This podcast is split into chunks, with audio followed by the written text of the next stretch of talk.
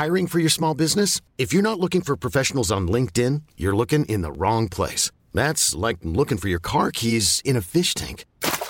LinkedIn helps you hire professionals you can't find anywhere else, even those who aren't actively searching for a new job but might be open to the perfect role. In a given month, over seventy percent of LinkedIn users don't even visit other leading job sites. So start looking in the right place. With LinkedIn, you can hire professionals like a professional. Post your free job on linkedin dot com slash achieve today. Planning for your next trip? Elevate your travel style with Quince. Quince has all the jet-setting essentials you'll want for your next getaway, like European linen, premium luggage options, buttery soft Italian leather bags, and so much more. And is all priced at fifty to eighty percent less than similar brands. Plus, Quince only works with factories that use safe and ethical manufacturing practices. Pack your bags with high-quality essentials you'll be wearing for vacations to come with Quince. Go to quince dot com slash pack for free shipping and three sixty-five day returns.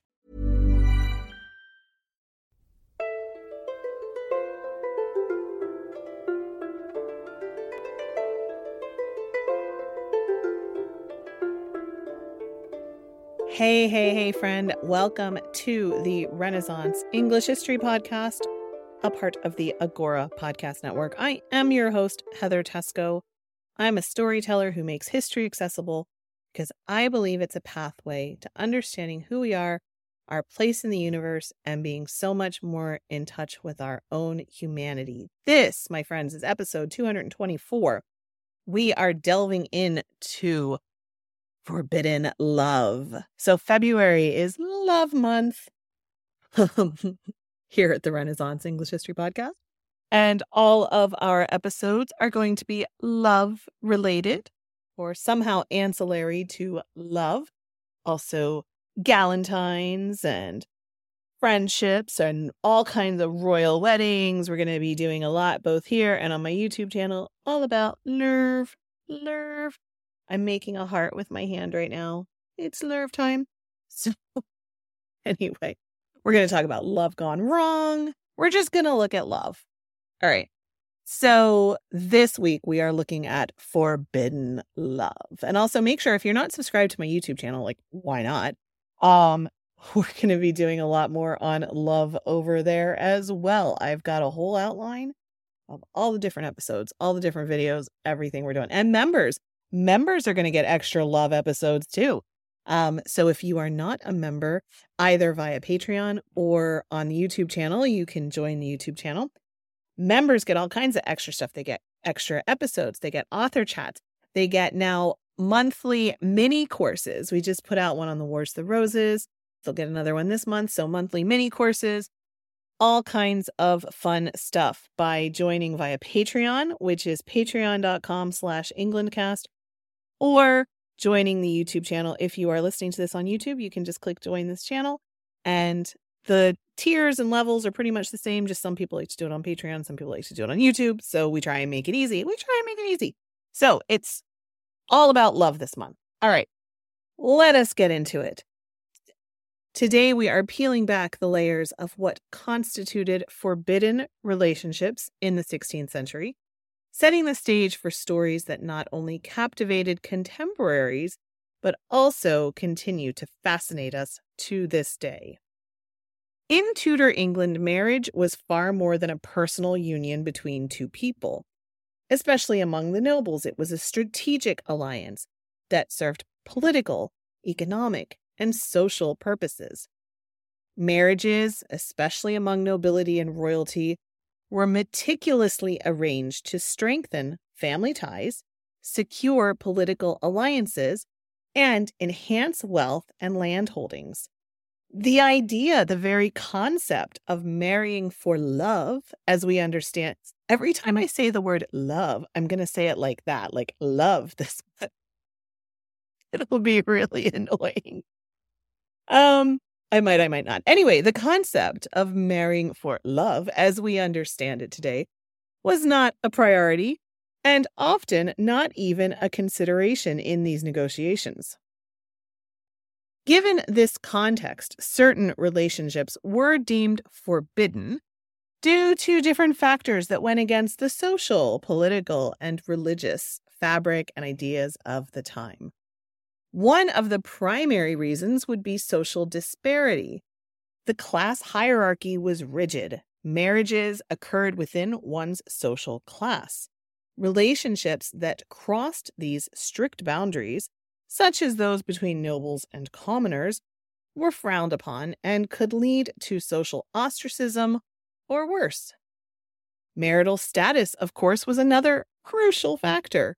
The sanctity of marriage was upheld by law and the church, making adultery a very serious offense. Engaging in any kind of romance outside of marriage was not only considered morally reprehensible, but it also could have legal consequences. For women in particular, such transgressions could tarnish family honor and lead to severe punishment. Of course, that's because women ran the risk of becoming pregnant, which could throw the whole succession into question if the rightful heir wasn't inheriting whatever there was to inherit. So it was especially bad for women in that period to be caught uh, or to be engaging in that kind of behavior. Religious laws and the mandates of the church also further complicated matters. After Henry the Eighth's establishment of the Church of England and the subsequent religious upheavals, adherence to religious doctrines became intertwined with loyalty to the crown. Marriages that crossed religious lines, especially in the latter half of the sixteenth century, when tensions between Protestants and Catholics intensified, were often viewed with suspicion and could be deemed unacceptable or even treasonous. In this era where personal desires often collided with demands of duty, status, and faith, forbidden love was not just a matter of the heart, but a complex web of societal norms and expectations. As we delve into some stories of those who dared to defy these norms, we uncover not only tales of passion and defiance, but also a vivid portrait of the societal structure that shaped every aspect of Tudor life. So we're going to start with the big one. Big one that changed everything, Henry and Anne. Their affair was not just a private matter of the heart, but a catalyst for monumental religious and political upheaval in England. In the early fifteen thirties, Henry the Eighth, already married to Catherine of Aragon for nearly two decades, became utterly infatuated with Anne Boleyn, a charismatic and intelligent lady-in-waiting at the court. Anne was well-educated, possessed a sharp wit, and initially resisted the king's advances, refusing to become another of his mistresses, a decision that only fueled Henry's desire. This pursuit coincided with Henry's growing desperation for a male heir, something Catherine, of course, had been unable to provide. Anne's refusal to yield without a marriage proposal set the stage for an unprecedented royal drama. Henry's determination to marry Anne clashed with the Catholic Church's refusal to annul his marriage to Catherine. This impasse led to a series of events that would culminate in the English Reformation. Henry, in his relentless quest to secure a marriage with Anne, defied the Pope by anointing Thomas Cranmer as the Archbishop of Canterbury, who subsequently declared his marriage to Catherine void and his marriage to Anne valid. This act, essentially a royal defiance of papal authority, led to England's break from the Catholic Church and the establishment of the Church of England with the king at its head. Anne's ascendancy to queen in fifteen thirty-three was as meteoric as it was fraught with controversy. Her failure to produce a male heir quickly eroded Henry's affection, and the court's initial skepticism turned into outright hostility. By fifteen thirty-six, the political and religious landscape Anne had helped transform became the backdrop for her downfall. Accused of adultery and treason, a likely concoction of political machinations orchestrated by her enemies at court, Anne was arrested and tried. Despite the lack of evidence, the verdict was a foregone conclusion. Anne was executed on May nineteenth, fifteen thirty-six, her dramatic and tragic end marking one of the most infamous episodes in Tudor history. Her marriage to Henry, once the cause of a national religious shift, ended on the scaffold, a stark reminder of the volatile intersection of love, power, and politics in Tudor England. The love story that had begun with passionate letters and courtly romance ended in betrayal and bloodshed, encapsulating the perilous nature of royal affections of the sixteenth century. Now we're going to move on to a very poignant story of forbidden love, and that was Catherine Howard, Henry the Eighth's fifth wife. Catherine's brief and tumultuous tenure as queen consort from fifteen forty to forty-one underscores the perilous intersection of youthful indiscretion and the unforgiving nature of the Tudor court. Catherine was a cousin of Henry the Eighth's second wife, Anne, Anne Boleyn, and she came to court as a young and vivacious lady-in-waiting. Her upbringing under the care of her step-grandmother, the Dowager Duchess of Norfolk, was largely unsupervised, allowing Catherine the freedom that would later prove to be her undoing. In this environment, Catherine engaged with at least one romantic liaison with a kinsman, Francis Dereham, which she failed to disclose upon her engagement to the king. Henry, besotted with Catherine's youth and beauty, married her shortly after the annulment of his marriage to Anne of Cleves. However, the marriage was doomed from the start. Catherine's past, a tapestry of youthful love and secrecy, also you could say abuse because she was very young, quickly unraveled. In late fifteen forty-one, allegations of Catherine's premarital relationships emerged, shaking the very foundations of the Tudor court. Thomas Cranmer and others conducted an investigation that revealed Catherine's previous engagements and, even more terrible, her ongoing affair with Thomas Culpepper, a courtier and favorite of the king. The revelation of Catherine's indiscretions was a scandal of monumental proportions, not merely because of her status as queen, but because it struck at the heart of Henry's authority and the sanctity of the royal marriage. The charges against Catherine, adultery and treason, were severe, and the implications were clear. In the Tudor court, a queen's virtue was inextricably linked to the stability of the realm. And of course, like I said before, this would be really bad if you were a woman and you got pregnant, if you were the queen, and gave birth to someone who was not the king's child, the king's son, then that person would be king. Um, and, you know, if that's something that you care about as king, which one assumes at this point in time they did, uh, that's where treason comes in, because suddenly you've got somebody on the on the throne who shouldn't really be king, right? So Catherine's downfall was swift. After just a year of marriage to Henry, she was executed at the Tower of London. Her tragic end highlights the precarious nature of royal marriages, where youthful indiscretions could be construed as high treason. In the late fifteen seventies to early fifteen eighties, the Tudor court was once again the stage for a scandalous love affair, this time involving Anne Vavasour, a young and intelligent maid of honor to Queen Elizabeth the First, and Edward de Vere, the seventeenth Earl of Oxford, a prominent and, oops, married courtier. Their clandestine relationship unfolded amidst the backdrop of a court where the queen's unmarried status and the conduct of her ladies were under constant scrutiny. Anne Vavasour was noted for her wit and beauty. She entered the royal court as a teenager, quickly attracting the attention of several suitors, including the Earl of Oxford. Oxford was a man of considerable influence and talent, was already entangled in a troubled marriage with Anne Cecil, the daughter of William Cecil, Lord Burleigh, Elizabeth's chief advisor.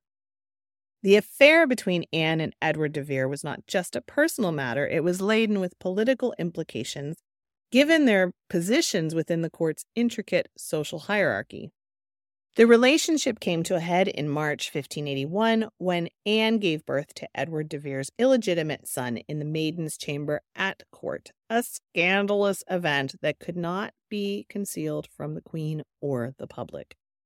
Both Anne and Edward de Vere were imprisoned in the Tower of London by Queen Elizabeth, who was known for her strict stance against any impropriety among her courtiers, particularly those in close proximity to her person. The scandal did not end with their imprisonment. After their release, the affair led to a violent confrontation between Edward de Vere and Anne's relatives, underscoring the deep-seated tensions between noble families at Elizabeth's court. In fifteen eighty-two, a duel erupted in the streets of London between de Vere and Anne's uncle, Thomas Nivet. The encounter left several men wounded and fueled a bitter feud between the two families that persisted for years, involving numerous duels and confrontations. Her child was baptized Edward Vere and would survive to manhood, but the Earl of Oxford took no responsibility for his upbringing or education, though he did settle lands on him and gave two thousand pounds to Anne. Later, Anne Vavasour was involved in yet another scandal when she was accused of bigamy. So Anne Vavasour was not very lucky in love, though we could question some of her decision-making abilities and skills. But we will talk about that bigamy episode uh, in another, probably YouTube video. The affair between Anne Vavasour and Edward de Vere and its tumultuous aftermath is a vivid illustration of the complexities of forbidden love within the Tudor court. It was not merely the personal consequences faced by Anne and Edward that marked this affair as significant, but the broader implications it had on their families and the court's political landscape. Their relationship, conducted in the shadows at court, ultimately exposed the precarious balance between personal desires and the public duties of those within the Queen's orbit, highlighting the very perilous nature of forbidden love in an environment where reputation and allegiance were paramount. Next, let's talk about the love story between Sir Walter Raleigh and Elizabeth Throckmorton. It's one of the most captivating stories of forbidden love from the Tudor period, marked by secrecy, royal fury, and enduring loyalty. In fifteen ninety-one, Walter Raleigh, a dashing explorer, soldier, and favorite of Elizabeth the First, found himself entangled in a clandestine romance with Elizabeth Throckmorton, one of the Queen's ladies-in-waiting. This relationship was fraught with danger, as the Queen's permission was required for the marriage of her courtiers, and Elizabeth, of course, was known, was famous for her very possessive attitude towards her favorites. The secret marriage between Raleigh and Throckmorton, likely undertaken in passionate defiance of courtly protocols, was a direct affront to the Queen's authority. Throckmorton's pregnancy and the subsequent discovery of their marriage ignited Elizabeth's wrath, leading to severe repercussions. The Queen felt personally betrayed by both, as intimate relationships within her court were under her purview, and such unions without her consent were seen as a breach of trust and loyalty. Raleigh and Throckmorton's punishment was swift and harsh, with both being imprisoned in the Tower of London. This stark response underscores the very dangers, of course, of forbidden love in the Tudor court, where personal desires were subordinate to royal decrees. The couple's imprisonment in the Tower, which was, of course, a site of executions and political imprisonments, highlighted the gravity of their offense in the eyes of the Queen and the court. Despite, however, their temporary imprisonment, Raleigh and Throckmorton's relationship endured the trials imposed by their royal mistress. Raleigh's career, however, suffered a significant setback. His favor at court was diminished, his opportunities for advancement and exploration were curtailed for a time. This episode reveals the precarious balance courtiers had to maintain between their personal lives and their obligations to the crown. Raleigh's once meteoric rise at court was checked by his romantic entanglements, showcasing the vulnerability of even the most favored courtiers to the whims of the monarch. Now, another very famous um, Tudor forbidden romance, the union between Mary Tudor, Henry the Eighth's sister, and Charles Brandon, Duke of Suffolk. It stands out for its defiance of royal expectations and its eventual acceptance. Their story begins in early fifteen fifteen, following the death of Mary's first husband, Louis the Twelfth of France, just three months into their marriage. Mary was a widow at eighteen and was a valuable political asset, and her brother Henry had grand plans for her second marriage. However, Mary had other ideas. She had been close to Charles Brandon, who was Henry's B F F and a prominent figure at court. Despite the vast social gap between a royal princess and a duke, a gap that made their love forbidden by the standards of the day, Mary and Charles shared a mutual affection that led them to marry in secret in France. This bold move flew in the face of Henry's authority and his carefully laid plans of international diplomacy. The news of their clandestine marriage sent shockwaves throughout the court. Henry the Eighth's initial fury at this betrayal was palpable, and the couple faced potential severe repercussions. The marriage not only defied the king's wishes, but also threatened England's political alliances, which were delicately balanced on the prospects of royal marriages. Yet the story of Mary and Charles does not end in tragedy, at least then, unlike many other tales of forbidden love from the period. Through a combination of Charles's loyalty to Henry, Mary's persuasive appeals, and the king's own affection for his sister and friend, the couple was eventually forgiven. However, this forgiveness came at a price, a hefty fine levied on Brandon, essentially a financial penance for his overreach. This resolution underscores the transactional nature of royal marriages and the weight of duty over desire. Their marriage lasted until Mary died and was by many accounts a happy one, producing four children. It serves as a rare example of a love match that, despite initial royal censure, was ultimately incorporated into the fabric of Tudor dynastic politics. The stories of forbidden love during the Tudor period, from the tragic to the triumphant, reveal the tension between obligations to the crown and personal desire. In a time when marriages were strategic tools of diplomacy and power consolidation, the pursuit of personal affection and love often led to scandal, conflict, and in some cases, reconciliation. These narratives underscore the significant role of power dynamics in shaping personal relationships. Whether it was the king's absolute authority over his courtiers or the societal norms that dictated acceptable unions, power was always a central player in the game of love. Yet, despite the risks and often tragic consequences, individuals continued to pursue love, sometimes covertly and sometimes openly challenging the norms of their time. This enduring fascination with forbidden love stories from the Tudor era speaks to a broader human theme, the quest for personal happiness in the face of societal constraints. We will end it there, my friend. Thank you so very much for listening. I appreciate it. And again, remember, you can hop on to the Patreon page or join the YouTube channel, patreon.com slash Englandcast, or just click join this channel to become a member and get extra episodes and courses and author chats, all kinds of fun stuff. All right, whatever you are doing, wherever you are in the world, thank you for spending the last twenty minutes with me. I surely do appreciate it. And I hope that you have an amazing week, and I will be back again very soon. Thanks so much. Bye-bye. Blow, northern wind, ascend for Mary's sweating. Blow, northern wind, blow, blow, blow. Ich holte Bord in Bauerbrück.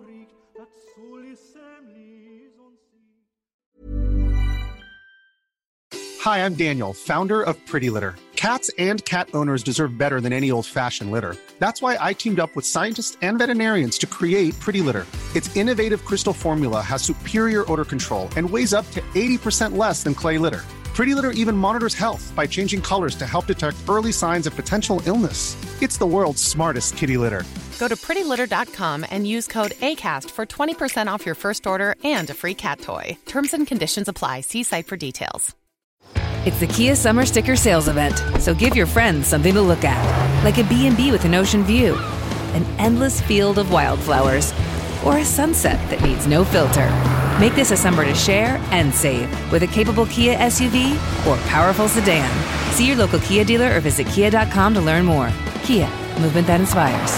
Call eight hundred three three three four K I A for details. Always drive safely. Sale applies to purchase of specially tagged twenty twenty-four vehicles only. Quantities are limited. Must take delivery by seven eight twenty-four.